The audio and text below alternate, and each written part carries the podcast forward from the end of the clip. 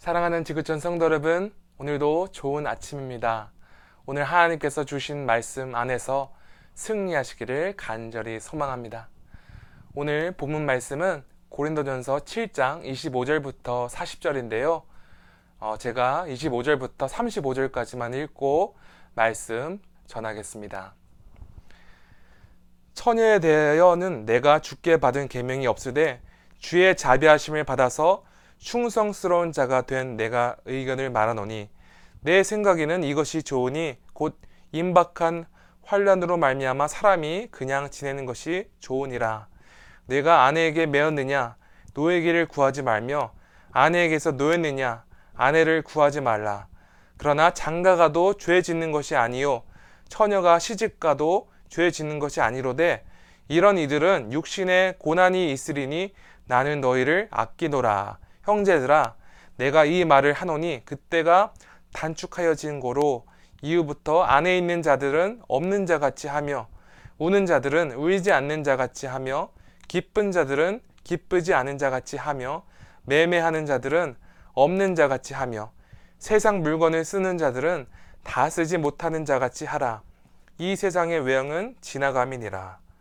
너희가 염려 없기를 원하노라 장가가지 않는 자는 주의 일을 염려하여 어찌하여야 주를 기쁘시게 할까 하되 장가간 자는 세상 일을 염려하여 어찌하여야 아내를 기쁘게 할까 하여 마음이 갈라지며 시집가지 않는 자와 처녀는 주의 일을 염려하여 몸과 영을 다 거룩하게 하려 하되 시집간 자는 세상 일을 염려하여 어찌하여야 남편을 기쁘게 할까 하느니라. 내가 이것을 말함은 너희의 유익함을 위함이요 너에게 올무를 놓으려 함이 아니니 오직 너희로 하여금 이치에 합당하게 하여 흐트러짐이 없이 주를 섬기게 하려 함이라. 아멘. 하나님의 말씀입니다. 어제 함께 묵상하였던 고린도전서 7장에서 사도 바울은 그리스도인의 결혼 생활에 대한 여러 영적인 지침과 권고를 기록하였습니다. 그리고 오늘 함께 묵상할 7장 후반부에서는 아직 결혼을 하진 않은 처녀, 미혼자들, 그리고 과부들을 향하여 사도 바울은 권면을 기록하고 있습니다. 그런데 성도 여러분께 한 가지 어, 오늘 부탁드리기 원하는 것은 오늘 본문을 한번 읽어보시고 어, 나는 이미 결혼을 했기 때문에 배우자가 있기 때문에 나에게 별로 해당되지 않아 라고 생각하고 계신다면 결코 그렇지 않다는 말씀을 해드리고 싶습니다. 왜냐하면 물론 사도 바울이 오늘 본문에서 구체적으로 어, 미혼자들과 처녀 그리고 나중에는 과부들까지 언급하고 있지만 사실상 오늘 말씀 사도 바울이 전하려는 핵심 메시지는 모든 성도가 마음 가운데 잘 새기고 적용해야 하는 말씀이기 때문입니다.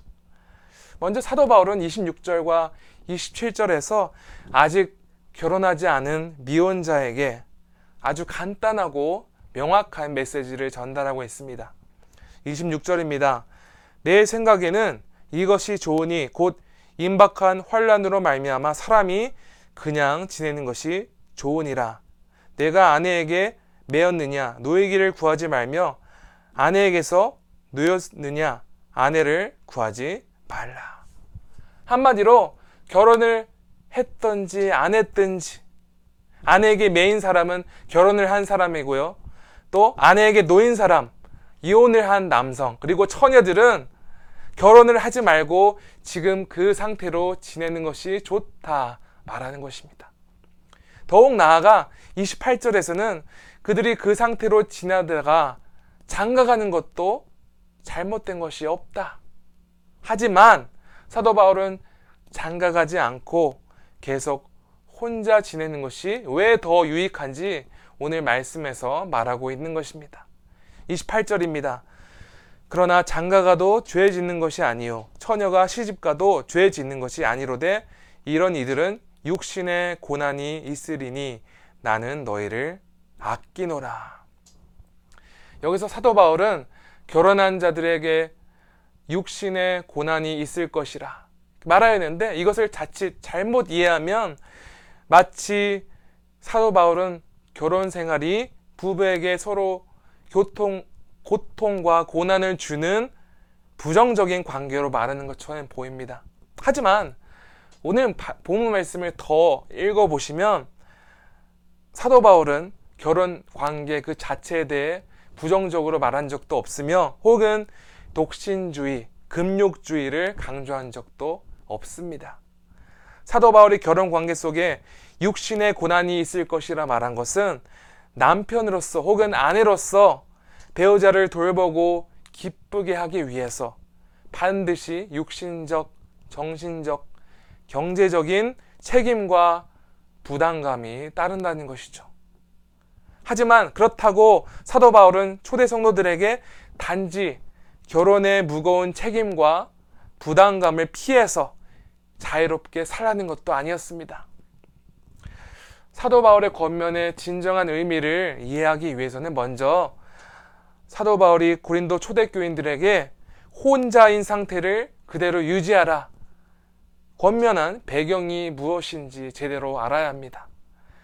26절에서 곧 임박한 환란에 대해 언급하였는데 이것은 AD 51년 고린도에 심한 기근이 있었던 그 역사적 사실을 배경으로 사도 바울이 곧 종말이 종말이 임박하였다는 것을 강조한 것으로 해석할 수 있습니다. 29절에서도 그때가 단축하여진 고로 하였는데 이것은 명백히 주님의 오신 날이 별로 멀지 않았다 말하는 것이죠. 그리고 29절부터 31절에서는 결혼 상대가 되었든지 어떤 물질적인 요소가 되었든지 간에 이 세상에 있는 것들은 다 지나가고 없어질 것이기 때문에 너무 집착하거나 마음을 빼앗기지 말라고 합니다. 한마디로 곧 임박한 주님의 오심을 기다리며 종말적 현식을 살아가는 그리스도인에게 있어서 이 세상의 물질적인 요소 뿐만 아니라 심지어 자신의 배우자, 자신이 책임지고 사랑해야 할 배우자와 가정 또한 우리의 순수한 믿음을 방해하고 흔들 수 있는 사실을 말하고 있었던 것이죠. 이러한 맥락에서 사도 바울은 만약 결혼을 하지 않았거나 어떠한 이유로든지 혼자 지내고 있다면 그 상태를 유지해라 권고한 것입니다.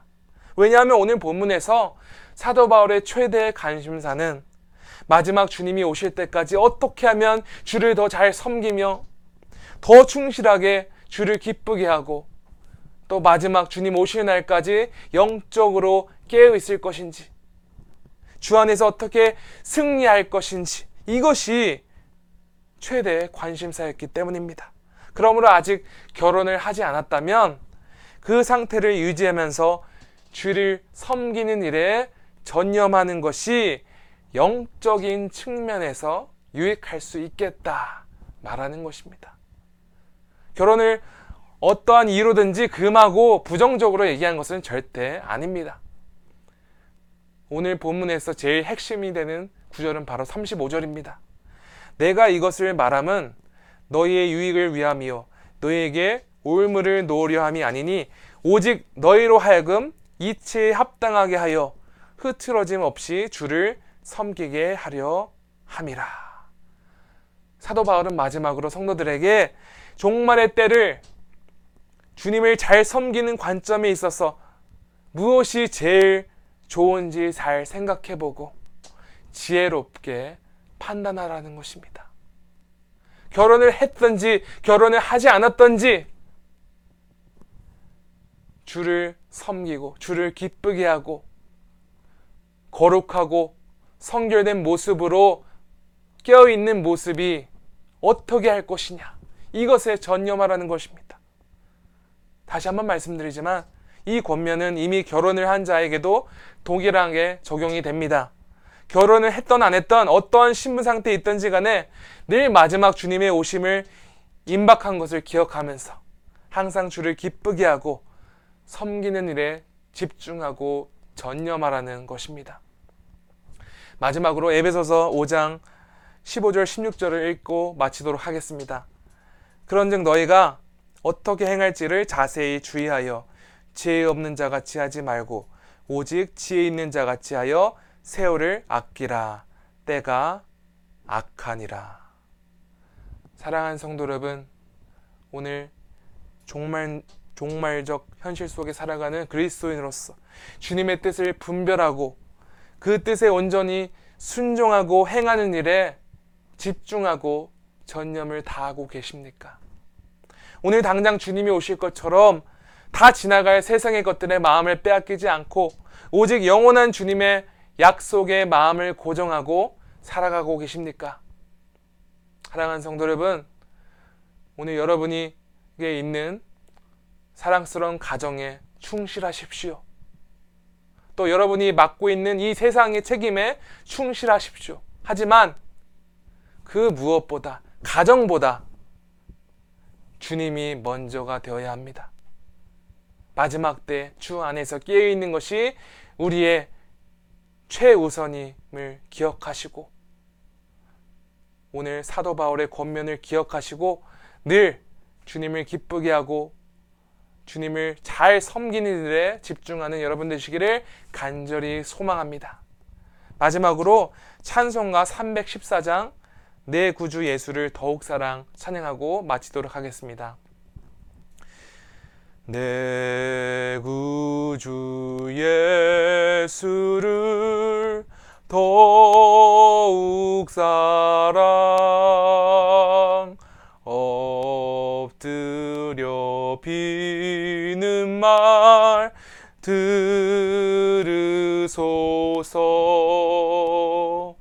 내 진정 소원은 내 구주 예수를 더욱 사랑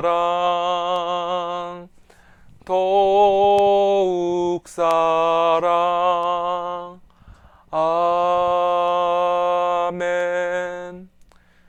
하나님 아버지 감사합니다. 주님 오늘 사도 바울의 권면처럼 아버지 우리가 결혼한 자이던 미혼자이던 혹은 어떠한 이유로든지 혼자 살게 된 자이던 오직 주님을 섬기고 주님을 기쁘게 하고 마지막 주님이 오시는 날을 기대하며 믿음 안에서 승리하는 백성 되게 하여 주시옵소서. 늘 영적으로 깨어 있고 또 우리를 성결케 하고 늘 하나님의 뜻을 구하며 분별하며 하나님의 뜻을 행하는 그리스도인이 되는 일에 우리의 마음과 우리의 뜻을 모으는 역사가 일어나게 하여 주시옵소서. 감사합니다. 이 모든 말씀 우리 구주 예수 그리스도 이름으로 기도합니다. 아멘.